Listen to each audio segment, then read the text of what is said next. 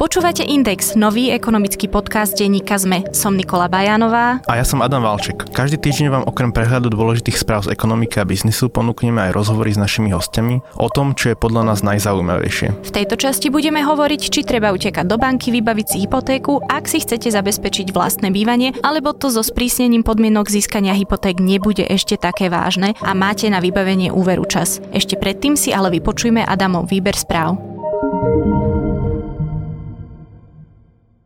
Coca-Cola od septembra stiahla zo stoviek automatov na základných a stredných školách sítené nápoje Sprite alebo pomarančovú fantu, ale tiež ľadové čaje Fusty. Obmedzenie predaja sladených nápojov deťom je dobrovoľné, je to celoeurópska iniciatíva výrobcov nealko nápojov. Zákon vyslovene zakazuje iba predaj kofeínových nápojov na školách. Coca-Cola zároveň upravuje zlat flašiek a školských automatov, aby boli menej výstredné. Na školách bude naďalej predávať nekalorické nápoje, napríklad ochutené minerálky, Fantu, Zero či Sprite Uhorka.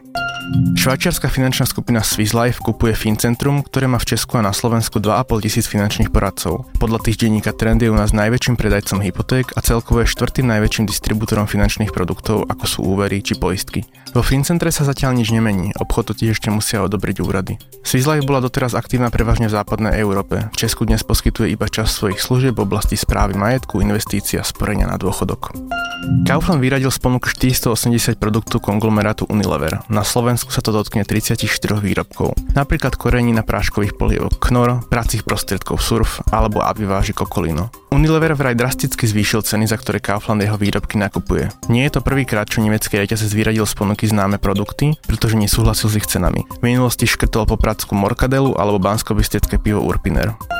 Rodinným firmám, ktoré akcie sa obchodujú na burzách, sa spravidla darí lepšie než ostatným spoločnostiam. Zistila to rozsiahla štúdia investičnej banky Credit Suisse. Firmy, ktoré riadia príslušníci jednej rodiny, rýchlejšie rastú. Platí to všeobecne. Rodinným podnikom sa totiž darí lepšie než iným porovnateľným firmám v každom regióne a odvetví, ktoré bolo porovnávané. Analizovali tisíce firiem z Ameriky, Ázie a Európy. Credit Suisse zistila, že rodinné firmy sa lepšie orientujú na dlhodobé ciele, sú menej odkazané na požičiavanie cudzích peňazí a investujú viac do výskumu a vývoja.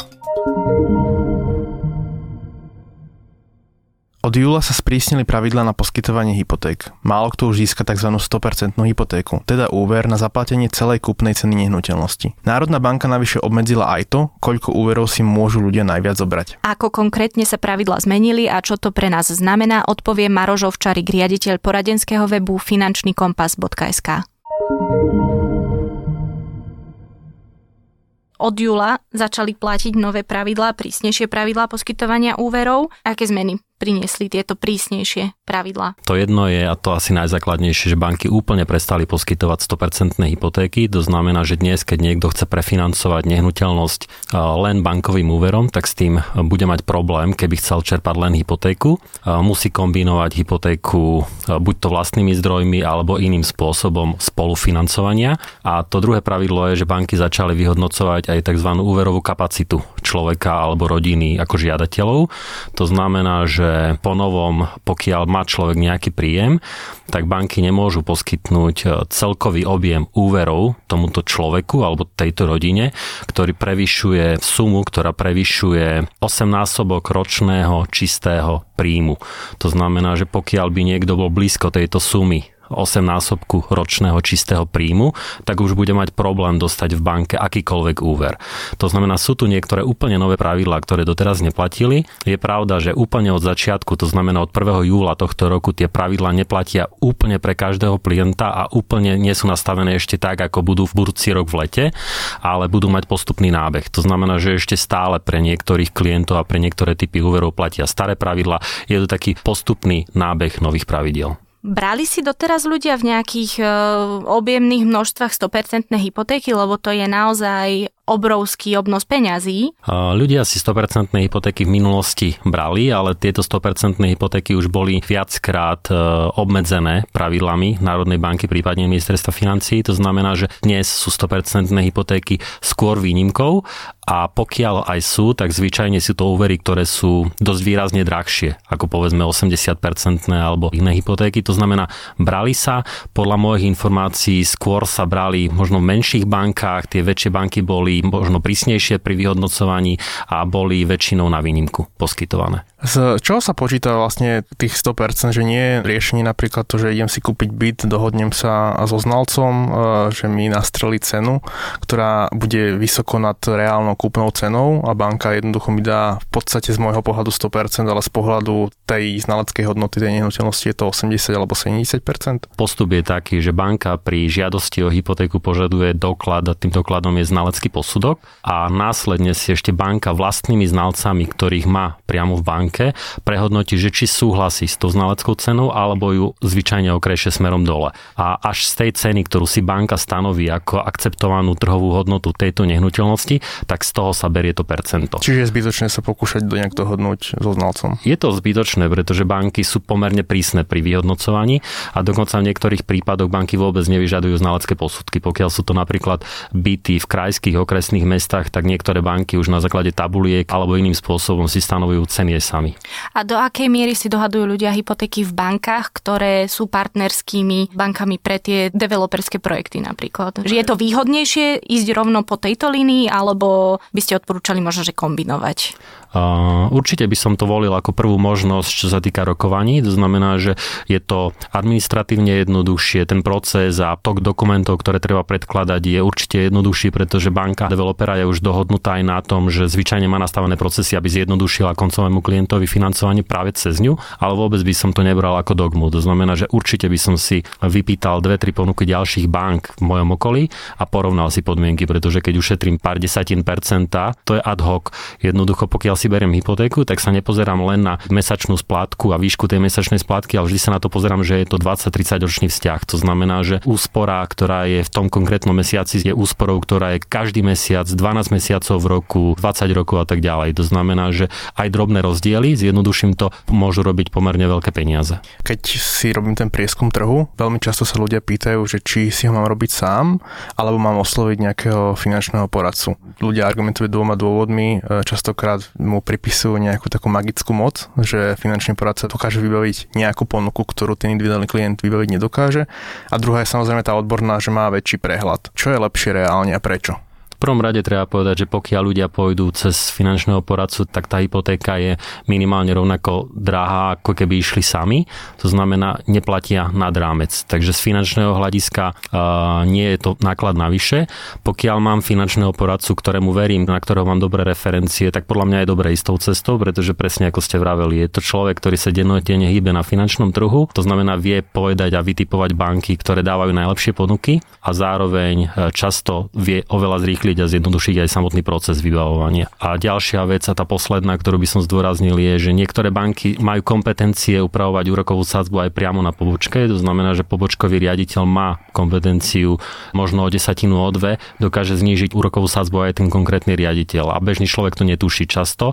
Tí poradcovia už väčšinou tušia, kde tie možnosti sú a kde nie. Čiže je to naozaj tak, ako hovoria legendy, že tí finanční poradcovia majú istý taký ten magický vplyv, že dokážu vybaviť e, lepšie podmienky. Z našich skúseností, a keď sa pozrieme na priemernú rokovú sadzbu na trhu a priemernú rokovú sadzbu sprostredkovanú s poradcami, tak tá sadzba sprostredkovaná poradcami je nižšia. Sú to desatiny, nie sú tie rozdiely veľké, ale tá možnosť a ten prehľad na trhu sa tam práve prejaví. Na čo sa majú pripraviť ľudia, ktorí chcú teraz žiadať o hypotéku po tých zmenách? V prvom rade, pokiaľ e, človek nemá žiadnu skúsenosť s vybavovaním hypotéky a vybavuje si prvú hypotéku, tak v podstate na to, čo predtým, len s tým, že treba počítať s vyššími požiadavkami bank na vlastné peniaze. To znamená, že ten tlak bude stále väčší a väčší, aby aspoň 10, ideálne 20% investičných nákladov, či už na kúpu, rekonštrukciu, výstavbu, ľudia financovali aj z vlastných zdrojov a zvyšok dofinancujú úverom a ostatné je vlastne veľmi podobné tomu, čo tu bolo. To znamená, že doklady, procesy, postupy a tak ďalej. Tam sa to veľmi nemení. Ľudia, ktorí si to vybavujú prvýkrát, veľmi ani nevedia porovnať, či tá banka je prísnejšia alebo nie je prísnejšia. Dokonca ja si myslím, že ten mainstream, tá hlavná skupina klientov tie zmeny ani nepocíti, pretože už dnes splňa podmienky, ktoré sú kompatibilné s tými novými pravidlami. Ale hovorím, to nastavenie tých pravidiel bude prísnejšie a prísnejšie a vyvrcholí budúce leto. To znamená, že vtedy si myslím, že ten objem hypoték môže poklesnúť najvýraznejšie. Čiže tá zmena, ak vás správne chápem, je v tom, že by sa malo preprogramovať myslenie ľudí, že sa nemôžem spolahnúť, že chcem kúpiť byt a banka mi všetko zaplatí, ale musím už v tom samotnom rozhodovaní, že či nový byt, či teraz, alebo či nájom, zohľadniť tú skutočnosť, že musím mať nejaké vlastné voľné prostriedky. To je podľa mňa dlhodobý cieľ a ten tlak bude stále vyšší a vyšší presne na to, aby si ľudia šetrili vlastné peniaze.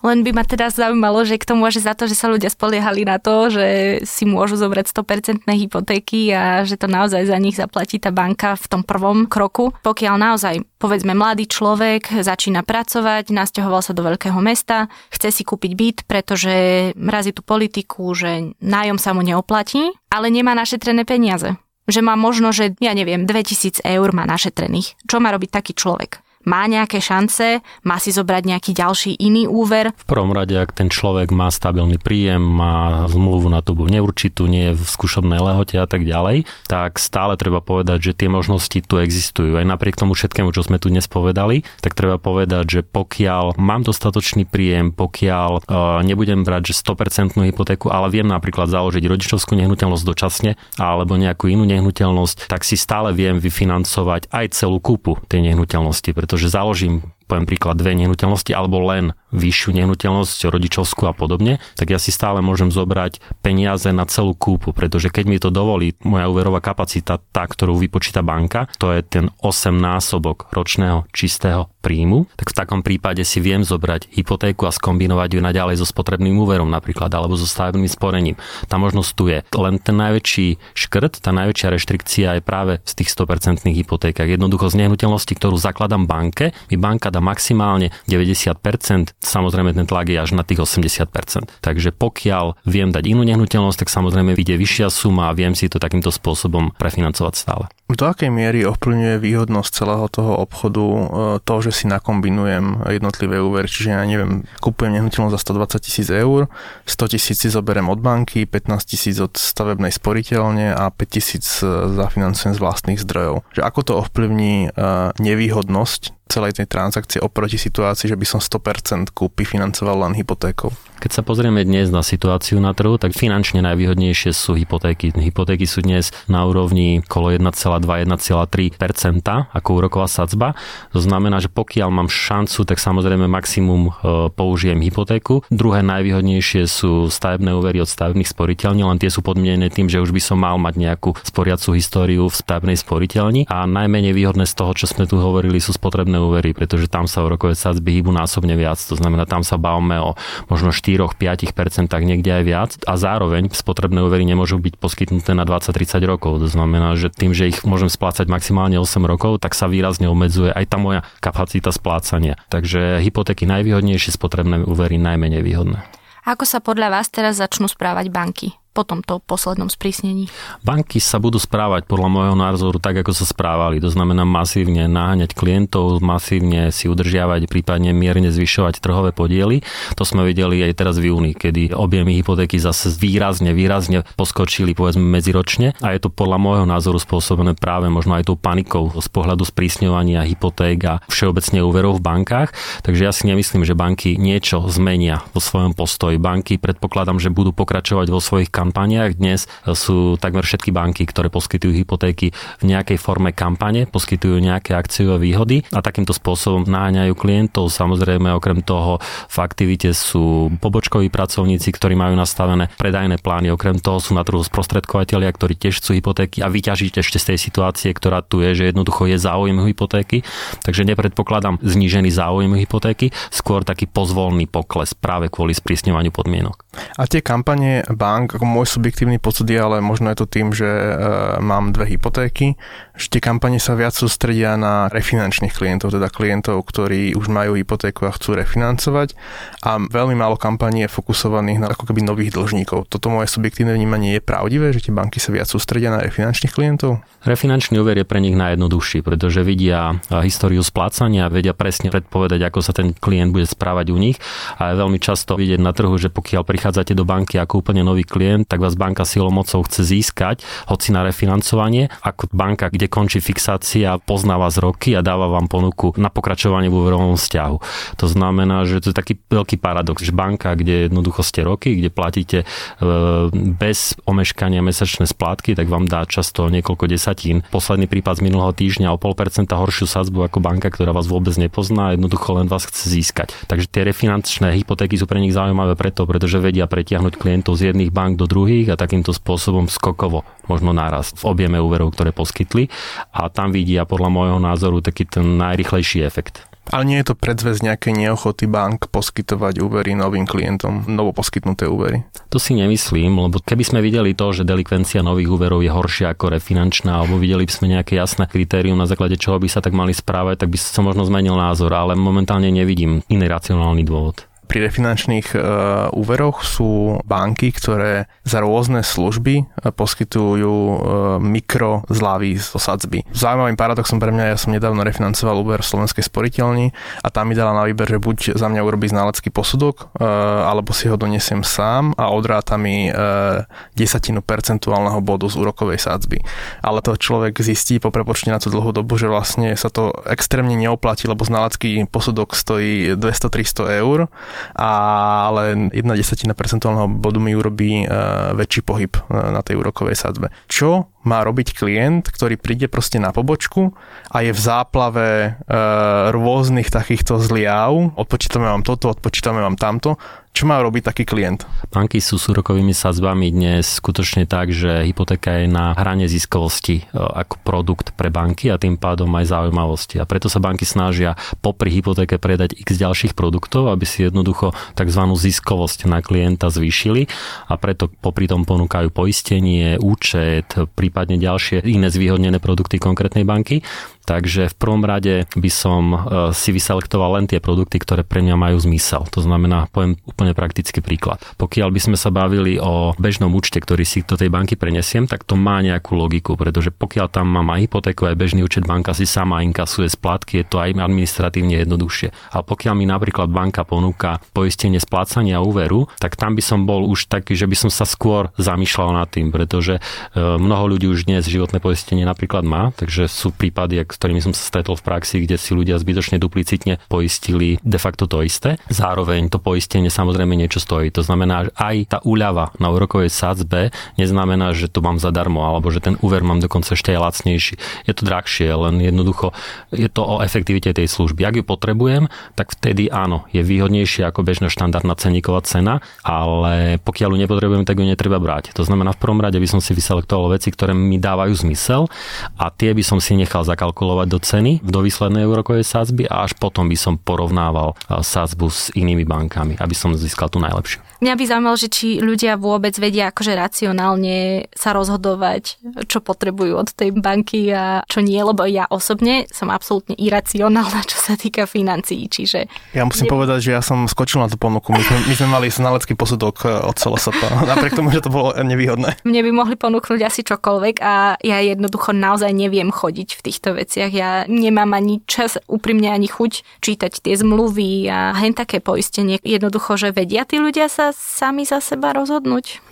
Ako ktorý? Samozrejme, že menšia skupina ľudí, ktorí to vie a väčšia skupina ľudí, ktorá sa spolieha na to, že buď si myslí, že to vie, alebo sa spolieha na to, že tá druhá strana tie informácie poskytuje v tom najlepšom úmysle pre nich, čo nechcem spochybňovať, len jednoducho predajca jednej konkrétnej banky mi často nepovie, aká je reálna situácia na trhu a čo všetko úplne dopodrobná obnáša tá jeho ponuka a či je výhodnejšie a nevýhodnejšie ako niečo iné na trhu. Dokonca jeden prieskum v veľmi nedávnej minulosti ukázal, že ľudia majú podľa môjho názoru oveľa väčší pocit, že financiám rozumejú, ako v skutočnosti rozumejú. To znamená, že niekedy možno ani nie je dobre sa spoliehať a také tie reklamné ťaháky, ktoré vyslovene vytrčajú na trhu a zdajú sa ako super najvýhodnejšie, často za sebou skrývajú nejakú fintu, niečo, čím človek eh, v konečnom dôsledku až tak výhodne nenakúpi, ako si myslel, že nakúpi. Takže buď tomu rozumiem, alebo sa s niekým poradím. Teraz sme sa rozprávali vlastne o klientoch, ktorí idú prvýkrát do banky A na čo sa má pripraviť po sprísnení klient, ktorý už má nejakú hypotéku, kývne na ponuku od konkurenčnej banky refinancovať ju. Najkľúčovejšia otázka takého klienta je, že či sa naozaj o nič nemusím starať a zaplatia mi 100% toho zostávajúceho dlhu, alebo nie. A musím hľadať aj nejaké ďalšie e, iné spôsoby e, financovania. Refinančné overy sú v mnohých nových reguláciách vylúčené z týchto kritérií. Inými slovami, e, pri refinančných úveroch nemusí klient často splňať tie podmienky ako pri nových úveroch a ten proces je jednoduchší. To znamená, že pokiaľ ma nová banka chce a dá mi ponuku a preverí ma vo svojom systéme, tak je vysoko pravdepodobné, že to aj celé zbehne, pokiaľ tam nenastane nejaký problém, komplikácia skôr na individuálnej báze. Od januára sa bude zvyšovať daň z poistenia. Ako toto ovplyvní cenu hypoték? Pred e, pomerne krátkým časom sme vyhodnocovali, že či áno alebo nie, lebo nová dan sa bude týkať e, neživotných poistiek, nebude sa týkať e, životných poistiek a tým pádom bude veľmi dôležité, ako konkrétna poisťovňa vníma to poistenie splácania úveru. Či ako životné alebo neživotné poistenie je tam jednoducho viacero nuansov a viacero možností, ako to môže byť chápané. Záleží od toho, ako je postavená samotná zmluva. Tým, že poisťovne budú mať zvýšené náklady náklady práve od tú daň, tak je vysoko pravdepodobné, že veľkú časť tých zvýšených nákladov budú prenášať na koncových klientov. A podobne ako napríklad, keď sa zavadzal poistný odvod pred, eh, keď sa nemýlim, dvoma rokmi plus minus, tak e, to nebolo tak, že sa zaviedol 8% poistný odvod a všetkých poistení, ktorých sa tento poistný odvod týkal, tak automaticky po zavedení stúpli o 8%. Bolo to tak, že niektoré poistky nestúpli vôbec, niektoré stúpli aj o 20% podľa našich testov, ktoré sme robili a niektoré stúpli od tých spomínaných 8%. To znamená, že poisťovne sa budú individuálne rozhodovať, ako k tomu pristúpia. Je kľudne možné, že budú zvyšovať a aj o viac ako 8% práve toto poistenie alebo aj toto poistenie a niektorých sa to nemusí týkať vôbec. Takže je to také veľmi individuálne, ale vo všeobecnosti klienti poisťovne zaplatia viac, o tom som silne presvedčený. Predpokladám, že taký priemerný klient vlastne zaplatí tú daň e, dvakrát, lebo teda k hypotéke musí mať jednak poistenie nehnuteľnosti neživotné, ktoré je vinkulované v prospech banky a potom teda dobrovoľné asi je e, poistenie schopnosti splácať úver, kde nie je dneska jasné, či je to životné alebo neživotné poistenie. Presne tak. Ako pokiaľ sa to bude týkať obidvoch poistení, tak zaplatí tých 8% aj pri jednom aj pri druhom poistení je nejaká možno rada, že či sa dá aj v tomto prípade kalkulovať, alebo jednoducho klient si nevyberie, kde bude mať poistený ten úver alebo kde bude mať poistenú nehnuteľnosť a tak ďalej, pokiaľ to je naviazané na hypotéku? Pravda je taká, že väčšinou banky, e, povedzme, čo sa týka poistenia nehnuteľnosti, automaticky núkajú k hypotéke poisťovňu, s ktorou oni majú zmluvu. To znamená, že tam je to skôr taký úzus, že si vyberajú klienti tú istú poisťovňu, ktorú im odporúča banka, ale nemusia. To je dôležité vedieť, že vôbec nemusia a môžu si vybrať aj inú poisťovňu, pokiaľ si porovnajú viacero ponúk a vyberú si tú, ktorá splňa tie ich predstavy. A čo sa týka splácania úveru, presne ako ste povedali, tam to nie je povinné. Ale je pravda, že pokiaľ by sa človek rozhodol napríklad doteraz platil poistenie a zrazu sa rozhodne, že nebude chcieť platiť poistenie, tak samozrejme môže, ale poprvé e, zvyčajne to je dodatok k zmluve. To znamená, že zmluva sa vydodatkuje zaplatiť za to poplatok, ktorý môže byť v desiatkách eur, napríklad 50 eur, s čím treba počítať a zároveň napríklad pokiaľ bola poskytnutá zľava z úrokovej sadzby za toto poistenie, aj od toho odskočím, tak je možné, že mi stupne úroková sadzba o tú príslušnú zľavu. Rozprávali sme sa okrem teda prísnejšej regulácie regulácie koniec 100% hypoték, je aj regulácia teda akejsi palebnej uh, sily dlžníka, ten 8-násobok uh, ročného príjmu, ale vlastne na poslednú chvíľu tam uh, Národná banka dala akúsi výnimku, že petina poskytnutých úverov nemusí splňať tieto parametre, ono to každý, myslím, že rok bude klesať až k finálnym 5%. Predtým to tak bolo aj na 100% hypotékach, ktoré neboli úplne zakázané, ale banka mala istý parameter, že niektorým klientom ich môže poskytovať. Moja otázka znie, že podľa čoho sa banka rozhodne u toho klienta, že patrí práve do tých 20%? Z minulosti to bola skúsenosť taká, že keď bol ukazovateľ vyhodnocovaný na kvartálnej báze, tak najskôr banky poskytovali aj tým 20%.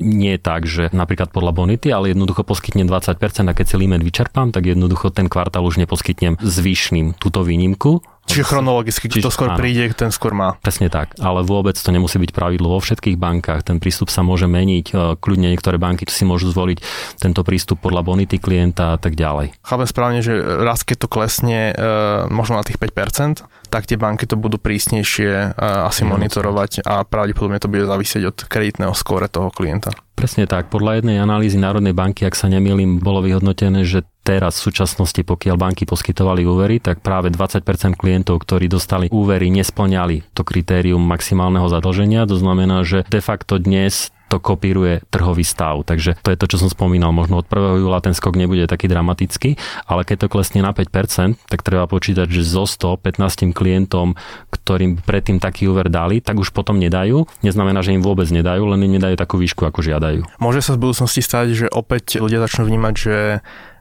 úvery cez finančných poradcov budú mať takéto dvere otvorené do tých 5%? Čiže... Môže sa to stať, ale nemám také informácie a je to taká chulostivá informácia, že sa banky s tým nebudú chváliť, ak s tým naložia, ale jednoducho tá politika jednotlivých bank sa určite bude líšiť a viem si predstaviť, že pre niektorých väčších distribútorov im banka tento favor, vlastne túto výhodu môže poskytnúť. Budú teda tie vyššie hypotéky podľa vás drahšie?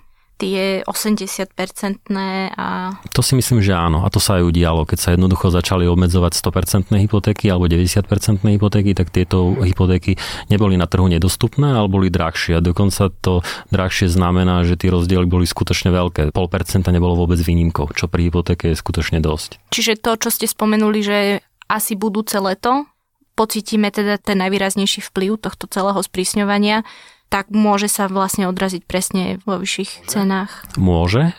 Všeobecne ja vnímam situáciu s úrokovými sadzbami tak, že banky sa za posledné odhadom 2 roky, tým, že sa úrokové sadzby dostali na historické minima a v podstate ešte aj teraz klesajú, aj keď tie poklesy už sú skutočne len minimálne, ale jednoducho klesajú, tak banky sa už snažia dostať ako keby s úrokovými sadzbami vyššie. Už sa stalo dvakrát za posledných niekoľko mesiacov, prípadne roku, roku a pol, že sa sa niektorá väčšia banka pokúsila niektoré úrokové sázby zvýšiť a podľa môjho názoru čakali, čo spraví konkurencia, či sa pridá k tomu trendu zvyšovania úrokových sadzieb a práve stal, stal opak. Tam zafungoval trh a tam zafungovala konkurencia, že ostatné banky alebo niektorí ďalší silní konkurenti práve týchto bank uh, urobili opačný krok a dokonca ešte znížili úrokové sadzby. Tu je pekne vidieť, ako tá konkurencia funguje. Jednoducho nedovolila ani väčším bankám úrokové sadzby v nejakom momente zvýšiť a dokonca tie sadzby idú stále dole a dole. Aj keď, ako som spomínal, tie poklesy už sú skutočne minimálne a je podľa môjho názoru otázka času, že sa banky rozhodnú ísť opačným smerom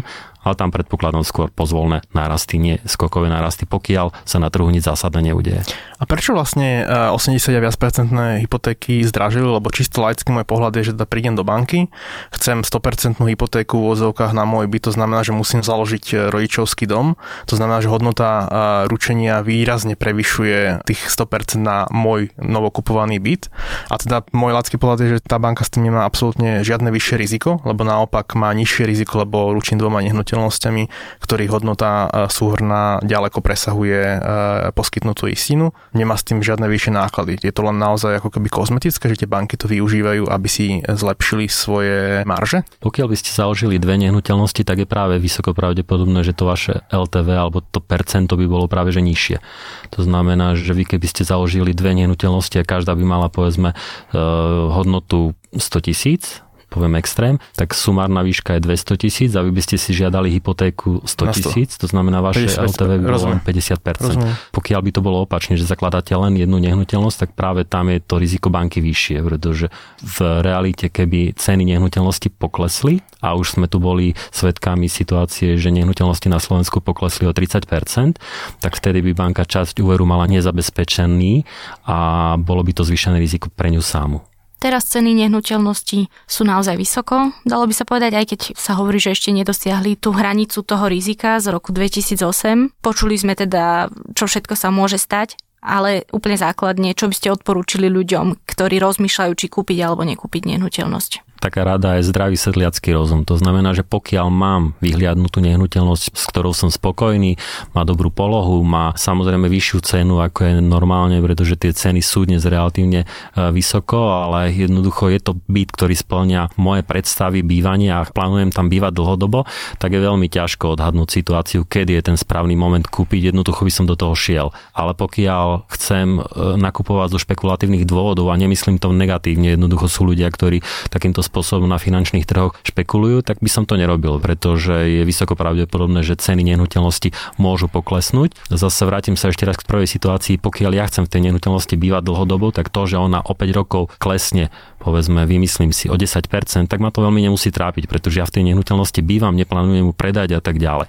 Jednoducho potom je zase veľká pravdepodobnosť, že keď klesne, tak zase bude rásť. Takže pri týchto dlhodobo plánovaných nákupoch podľa môjho názoru to nemusí hrať takú úlohu. Čo je podľa vás normálna úroková sadzba? Lebo teda odborníci sa zhodujú, že dnešná situácia na trhu je skôr dôsledkom ojedinelej politiky Európskej centrálnej banky, ktorá tlačí e, na spotrebu. Tá politika sa pomaly, ale isto končí a skôr sa ľudia pri prikláňajú k tomu, že štandardná úroková sadzba na hypotéke je niekde medzi 4 až 7 percentami.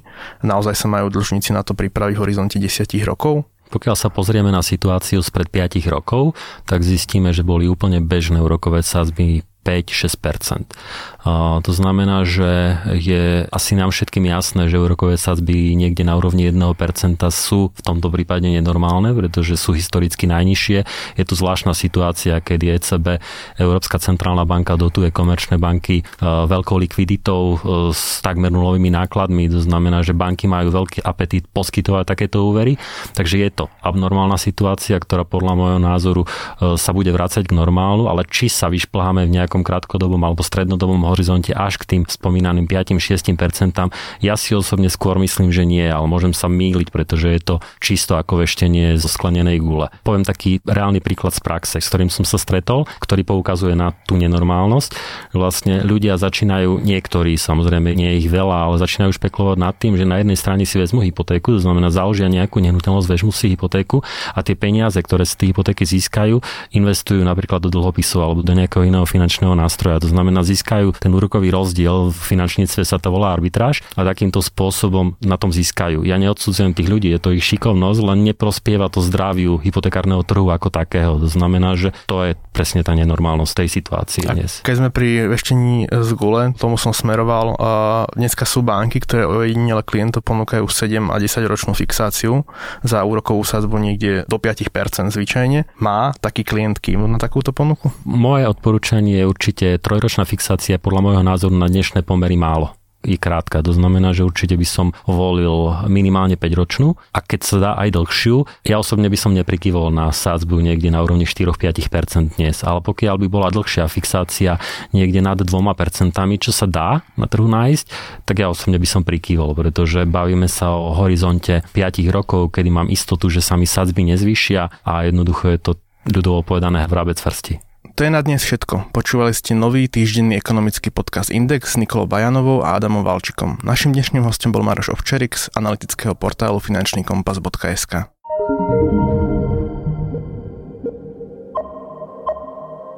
Podcast Index vychádza každý týždeň vo štvrtok. Prihláste sa na jeho odoberanie vo svojej podcastovej mobilnej aplikácii na platformách Google Podcasty alebo Apple Podcasty. Všetky diely, ako aj odkazy na témy, o ktorých hovoríme, nájdete na adrese sme.sk lomka index. Ak sa vám podcast páči, ohodnoťte ho na iTunes. Ak nám chcete poslať pripomienku, môžete sa pridať do podcastového klubu Sme na Facebooku alebo nám napísať e-mail na adresu index.sme.sk. Na tvorbe podcastu Index sa podielal Matej Ohrablo a Tomáš Rybár. Moje meno je Nikola Bajánová. Ja som Adam Valček. Ďakujeme.